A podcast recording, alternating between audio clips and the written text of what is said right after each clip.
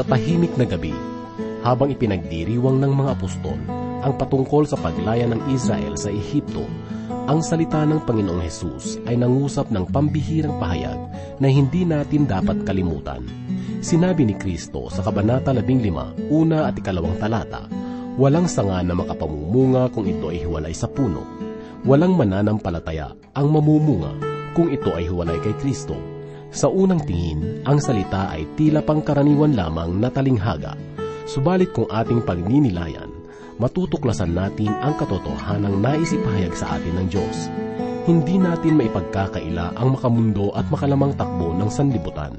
Ang mga balakid laban sa espiritual na katotohanan ay parami ng parami at dahil dito, ang tao ay mas na nagiging maibigin sa salapi at layaw ng katawan. At aminin man natin sa hindi, tayo man ay kadalasang nahahatak ng mga ito. Ang buhay pananampalataya ng mga Israel sa panahon ni Jeremias ay katutunghayan ng halimbawang dapat nating pagtuunan ng pansin upang tayo ay maging maingat, sapagkat noong una, ang kanilang pananampalataya kay Yahweh ay sing-init ng bakal sa gitna ng apoy Subalit nang ang kalayawan ay dumating, ang kanilang mga pag-iisip ay nabulag at nakalimutan ng salita ng Diyos.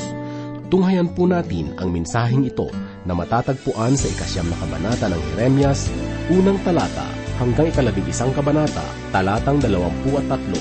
Ito ay minsan pang ihahatid sa atin ni Pastor Rufino de la Pere. Dito lamang po sa ating programang Ang Paglalakbay.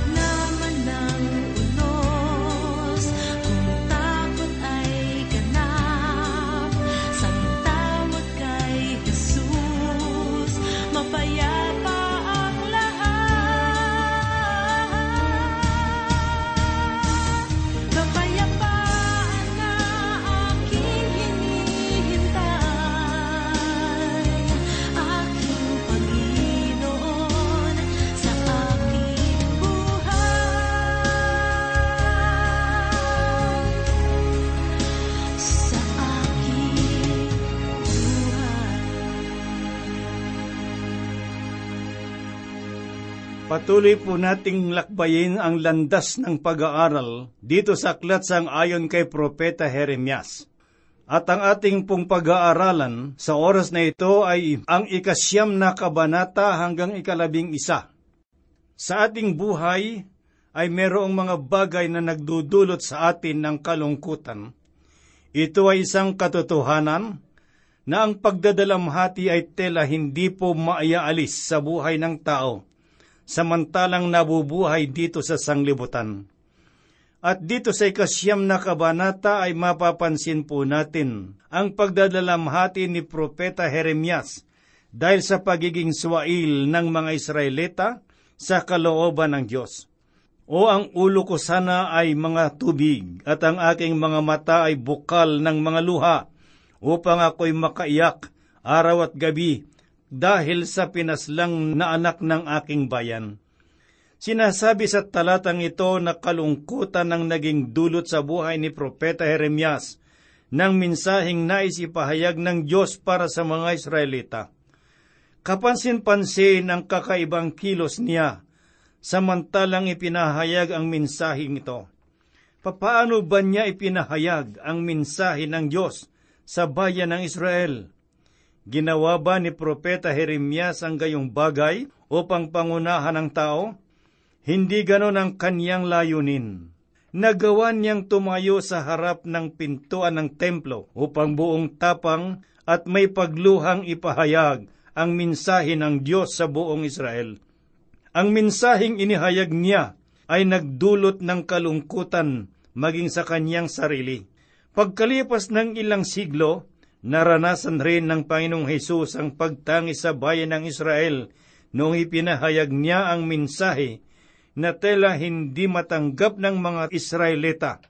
Noong mga panahong yun ay inakala ng mga tao na muling nabuhay si Propeta Jeremias sa katauhan ng Panginoong Heso Kristo nang dahil sa kanyang pagtangis.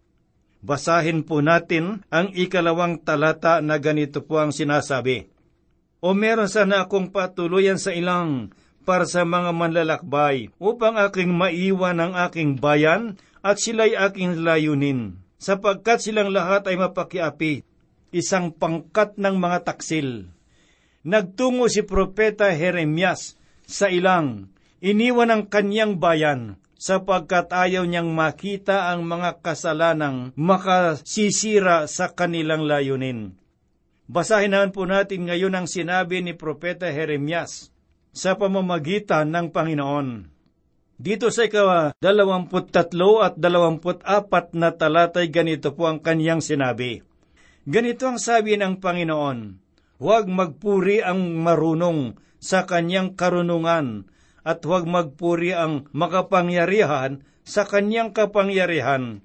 Huwag magpuri ang mayaman sa kanyang kayamanan, kundi ang nagmamapuri ay dito magmapuri, na kanyang naunawaan at nakikilala ako na ako ang Panginoon na nagsasagawa ng kagandahang loob ng katarungan at ng katuwiran sa daigdig, sapagkat sa mga bagay na ito ay nalulugod ako, sabi ng Panginoon. Ang mga talatang ito ay ilan lamang sa mga magagandang talata na nasulat dito sa aklat ni Jeremias. Ito ay madalas na gamitin bilang aral at hamon sa buhay. Ngunit ang mga talatang ito ay ipinahayag sa mga taong binabaliwala ang salita ng Diyos. Bilang isang bansa, ano-ano ang mga bagay na ating ipinagmamayabang. Marahil tayo ay nagtitiwala sa sarili nating lakas at kakayanan. Dapat po nating tandaan na ang ating kalakasan ay hindi masusukat sa katalinuhan, lakas at kapangyarihan. Hindi rin ito nakasalalay sa katanyagan at kapangyarihang tulong ng mga politiko at hindi rin mga ngahulugan na tayo ay malakas dahil meron tayong mga gamit pandigma.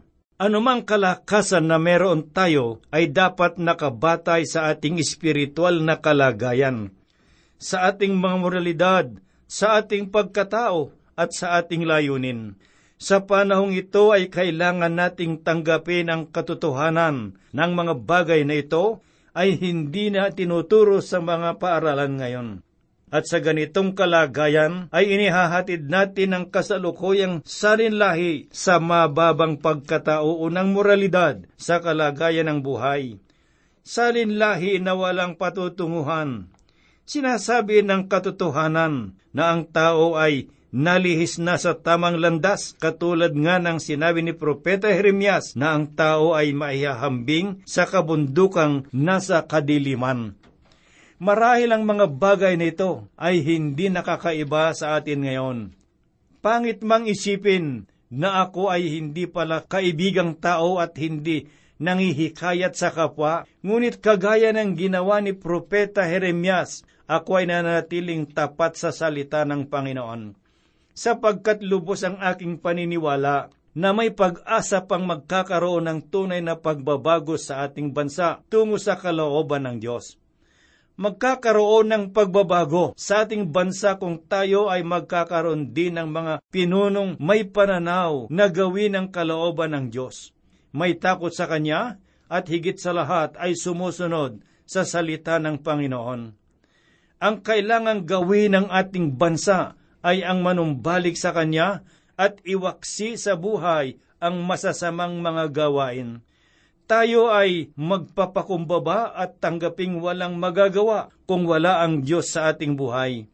tayo ay mamuhay na may kabanalan at luwalhatiin ang Panginoon sa ating buhay. Ang ikasampung kabanata ay nagtatapos sa mensahe ni Propeta Jeremias sa harap ng pintuan ng templo at ito ay nagsisimula sa karanasan ng pagbabago at pagkakasumpong ng balumbon ng mga kautusan.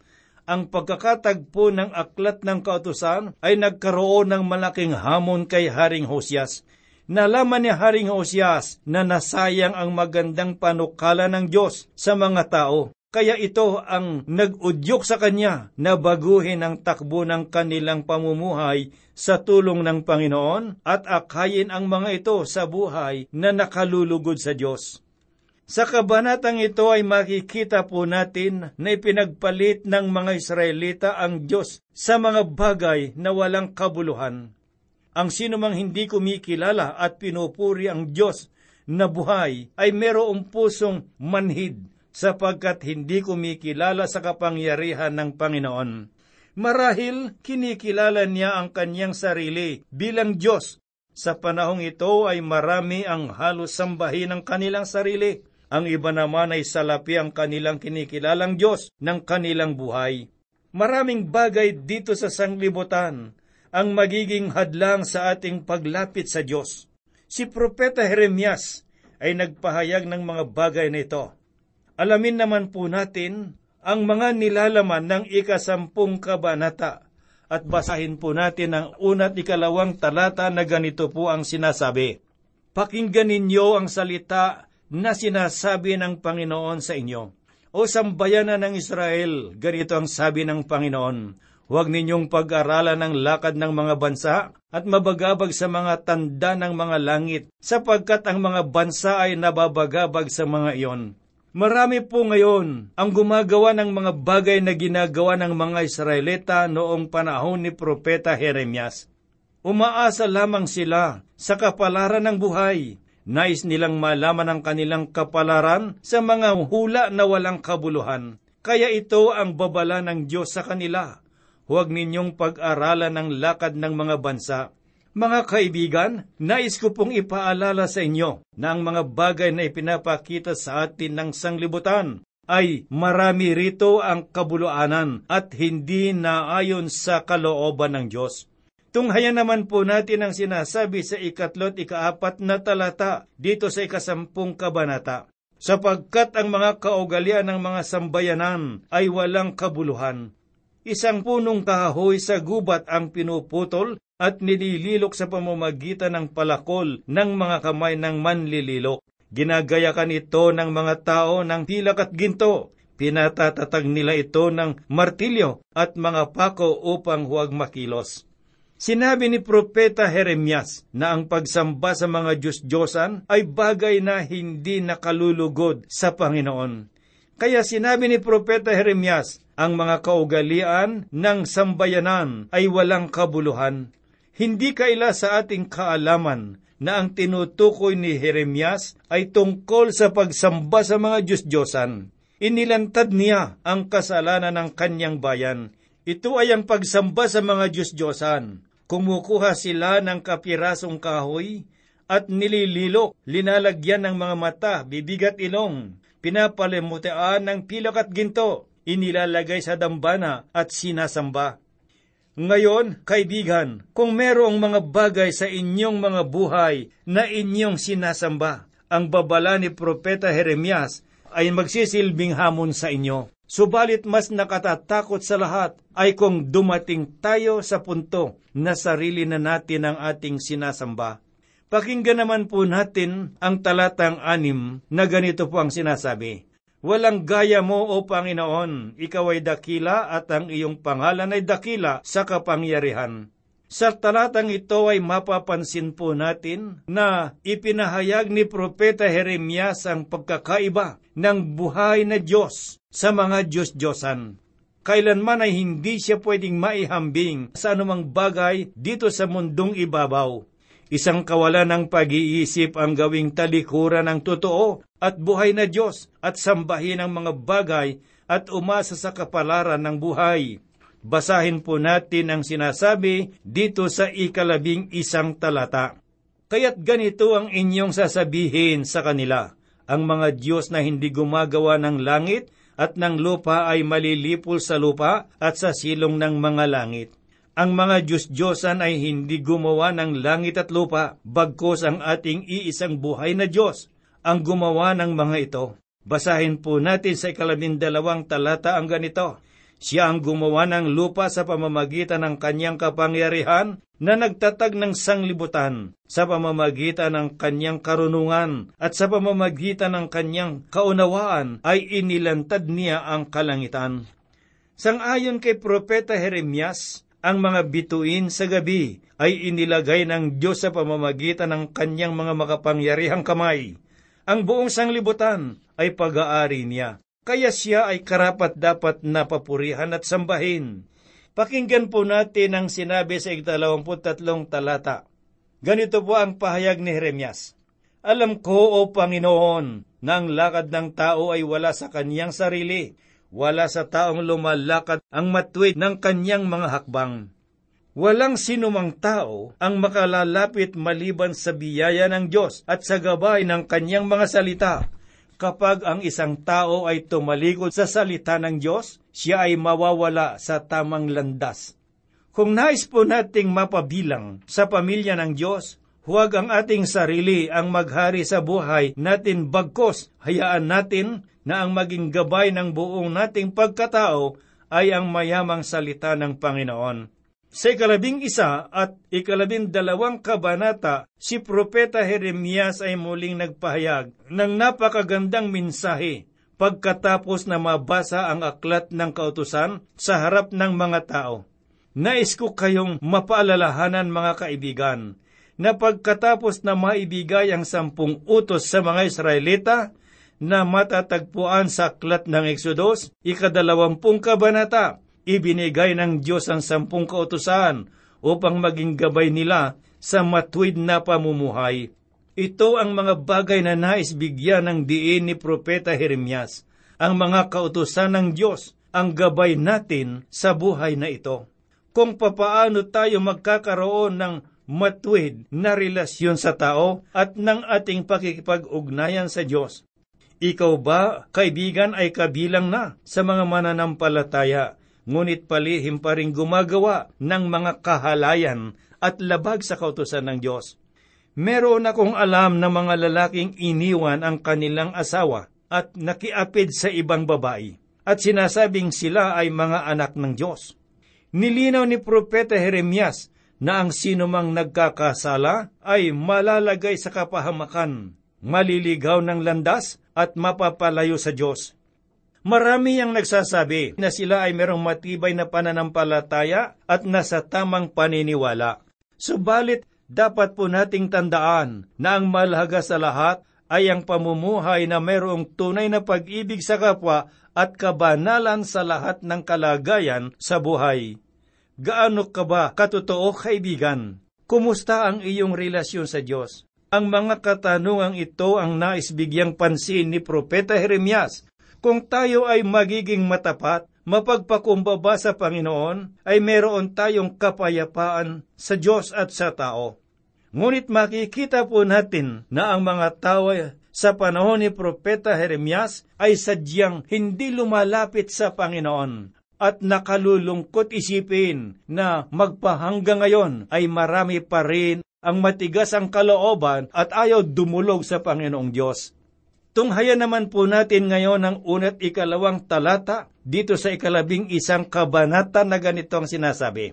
Ang salitang dumating kay Jeremias mula sa Panginoon na nagsasabi, Pakinggan ninyo ang mga salita ng tipang ito at sabihin ninyo sa mga mamamayan ng Huda at mamamayan ng Jerusalem.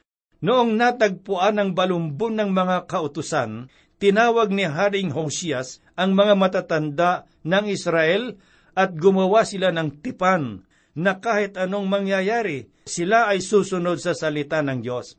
At muling nangusap ang Diyos kay Propeta Jeremias sa ikatlong talata nagsabi, Sasabihin mo sa kanila, ganito ang sabi ng Panginoon, ng Diyos ng Israel, sumpain ang taong hindi nakikinig sa mga salita ng tipang ito. Noong panahong yun ay hindi pa natatagpuan ang aklat ng kautusan. Hindi ito alam ng mga tao. Subalit nung nalaman nila na sila ay naging tapat sa kautusan ng Diyos, kaya sinabi ng Diyos, sumpain ang taong hindi nakikinig sa mga salita ng tipang ito. Nagtatapos ang kabanatang ito sa pangyayari na si Jeremias ay hindi pinakinggan ng kanyang bayan, kaya gayon na lamang ang kanyang paghihinagpis at siya ay tumangis. Dito sa ikalabing siyam hanggang ikadalawamput isang talata ay ganito po ang sinabi niya. Ngunit ako'y naging isang gaya ng maamong kordero na iniakay patungo sa katayan. Hindi ko alam na laban sa akin ay gumawa sila ng mga pakana na sinasabi, Sirain natin ang punong kahoy at ang bunga nito at ihiwalay natin siya sa lupain ng mga nabubuhay upang ang kanyang pangalan ay hindi na maalala. Ngunit ang Panginoon ng mga hukbo na humahatol ng matuwid na sumusubok sa puso at sa pag-iisip, ipakita mo sa akin ang iyong paghihiganti sa kanila sapagkat sa iyo'y inihayag ko ang aking ipinaglalaban, kaya't ganito ang sinasabi ng Panginoon tungkol sa mga lalaki ng Anatot na nagbabanta sa iyong buhay at nagsasabi, Huwag kang magsalita ng propesya sa pangalan ng Panginoon kung hindi ay mamamatay ka sa aming kamay. Ang sinabi ng Panginoon kay Propeta Jeremias, Wala ng kabuluhan ang pagpapalaganap ng aking salita sa Anatot ako'y kanilang itinaboy at nais nilang ikaw ay ipapatay. Huwag ka nang magsayang ng panahon sa kanila. Si Propeta Jeremias ay tumigil sa pagpapahayag ng salita ng Panginoon sa kanyang bayan sa Anatot sapagkat ito ay utos ng Diyos. Pumunta siya sa ibang lugar upang lumayo sapagkat may banta sa kanyang buhay. Tinanggihan ng mga Israelita ang salita ng Panginoon Malungkot ang naging karanasan ni Propeta Jeremias, ngunit siya ay nanindigan para sa Panginoon. Linisan niya ang kanyang sariling bayan, alang-alang sa pagsunod sa Panginoong Diyos. Sinasabi sa Ebanghelyo sang ayon kay Juan, ikaapat na kabanata talatang 34 sapagkat si Jesus din ang nagpatotoo na ang isang propeta na walang karangalan sa kanyang sariling lupain. Maging si Jesus ay linisan ng kanyang sariling bayan na Nazaret at pumaroon sa bayan ng Capernaum. Ganito rin ang nangyari kay Propeta Jeremias. Si Propeta Jeremias ay nagpahayag ng salita ng Diyos tulad din ng ating ginagawa ngayon upang maipalaganap ang mabuting balita ng kaligtasan. Ngunit napakalungkot isipin na may mga taong nagsasabi na sila ay mga ngaral ng Diyos at sinasabi nilang lumapit tayo sa Panginoon at bibigyan niya tayo ng bagong pagkatao at gagawin niya kayong mayaman at malulusog. Sinasabi nilang makakamtan ninyo ang yaman ng mundo. Subalit mga kaibigan, hindi ganito ang nais na ipahayag ni Propeta Jeremias. Ang pagsunod sa Diyos ay nangangailangan ng katapatan, at ito ay magbibigay ng hamon sa buhay upang harapin ang mga kahirapan at kapighatian. Ngunit sa itinakdang araw ay may katiyakan tayo na makakamtan natin ang tagumpay. Sa katunayan, sa Huda ay gumawa ng tipan na maglilingkod sa Panginoon at ito ay nagkaroon ng bunga. Nagkaroon ng pagbabago sa lugar at sa buhay ng mga tao maliwanag na makikita po natin sa mga pahayag ni Propeta Jeremias ay tunay na naglalarawan ng hamon sa buhay ng mga tao at nakapagpapalakas ng loob na lumapit sa Diyos upang pakinggan ang paghahayag ng mga salita ng Diyos. Balikan naman po natin ngayon ang buhay ni Haring Hosias. Noong siya ay nakipaglaban sa hari ng Ehipto, ay doon nagwakas ang kanyang buhay. Kaya si Propeta Jeremias ay lubos na nagdalamhati sa pangyayaring iyon sa buhay ni Haring Hosias.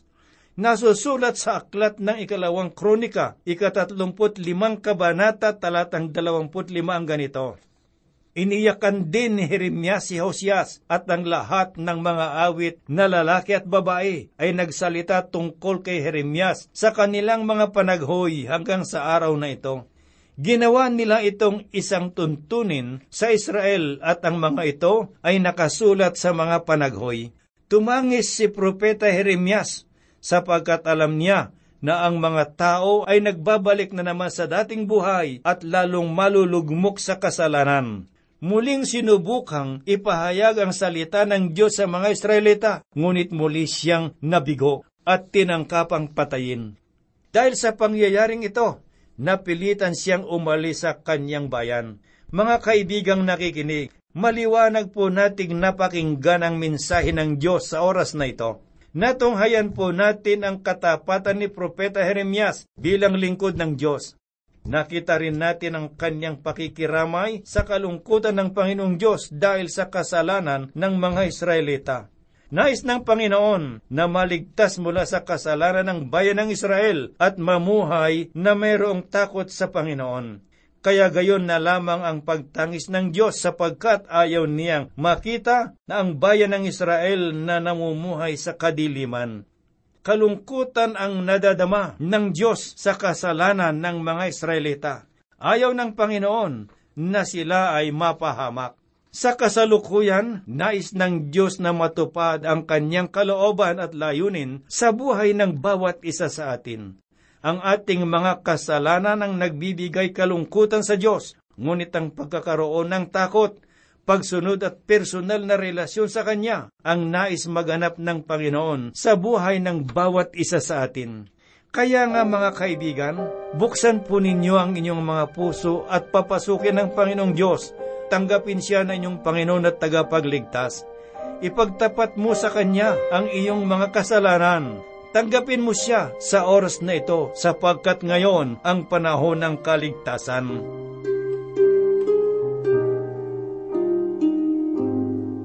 tayo po ay manalangin. Kami po ay muling dumudulog sa iyo, nagpupuri at nagpapasalamat sapagkat meron kaming buhay na Diyos, nakakaalam, nakakatalos ng aming mga kalagayan at ng aming mga pangangailangan. Sa mga kapatid at kaibigan na merong mabibigat na suliranin, Panginoon Diyos sa oras na ito ay bigyan mo po sila ng kagaan at kaginhawahan sa may mga dinaramdam, dalangin ko po ang kagaling at lunas para sa kanilang kalagayan. At gayon din po, Panginoong Diyos, sa mga tahanan na hindi nagkakaunawaan. Ikaw nawa, Panginoong Diyos, ang siyang kumilos sa kanilang buhay at magkaroon ng kapayapaan. Kami po'y umaasa at nananalig ng lahat ng ito'y gagawin mo sapagat hinihiling po namin ang lahat sa banal na pangalan ng aming Panginoong Heso Kristo. Amen. Naglalaro sa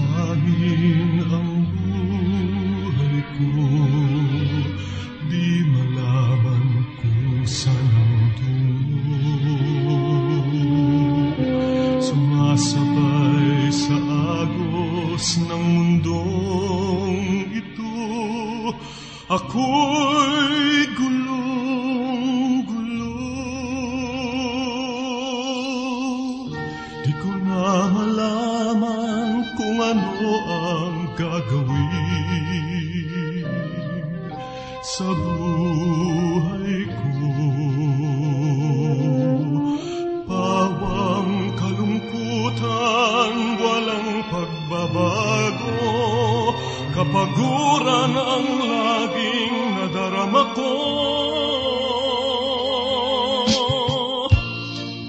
Kabiguan ang naging dahilan Naghahanap ng liwanag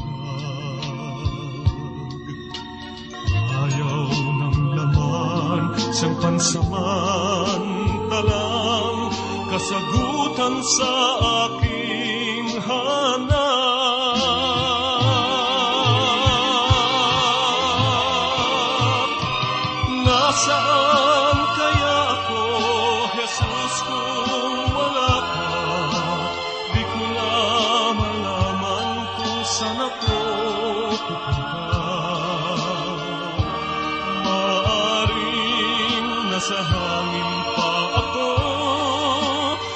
Oh.